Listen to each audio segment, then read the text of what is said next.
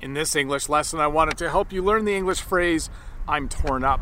If you say in English, I'm torn up, or I'm torn up about something, it means that you are emotionally sad, that you're upset, that you're just feeling really, really bad about something.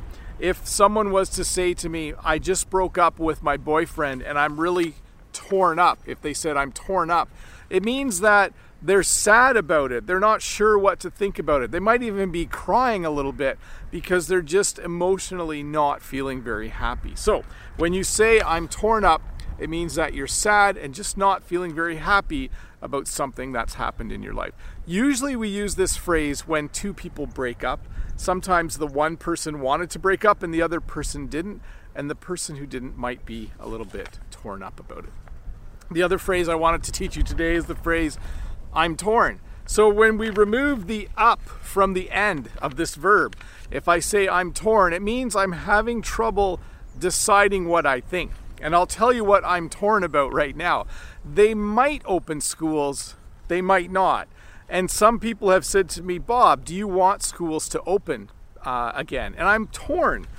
Uh, I'm torn about it because um, there's only two or three weeks, I think two and a half weeks left in the school year.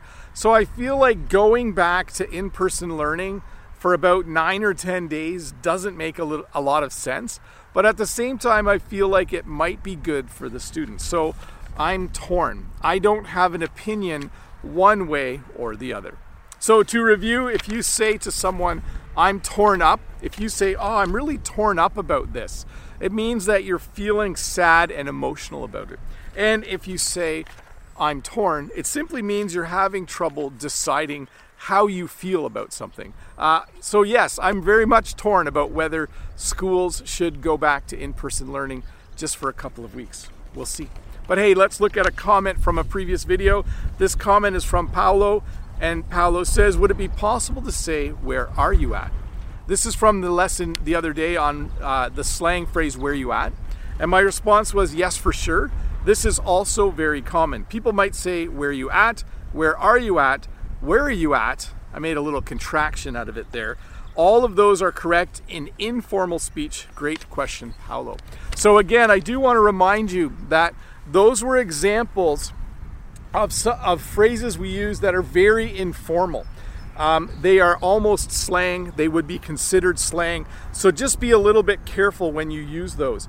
In written English, you wouldn't use those. You wouldn't say, Where you at? Unless you were writing a story or something very interesting that someone could read and you wanted the character in your story to use a little bit of English slang. Anyways, I'm walking out here and I'm showing you this piece of ground right here. We just recently uh, worked this up with the rototiller. So I drove on this with the tractor with the rototiller behind. I should have probably made a little video of it. That would have been quite interesting.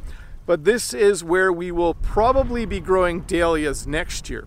We're currently growing the dahlias way over there. Um, I'll show you that later. They're, they're not out of the ground yet. We just put the tubers in a couple of weeks ago. Um, but next year we will plant them there because we practice what's called crop rotation we like to grow things in different places every year because otherwise you get diseases and other things in the ground. So this is this will be a brand new place to grow dahlias next year. Anyways, thanks for watching this little English lesson. I'll see you in a couple days with another one. Bye. Hi, Bob the Canadian here. Thank you for listening to this English podcast lesson. If you would like to support me in the work that I do as an online English teacher, please visit patreon.com slash Bob the Canadian.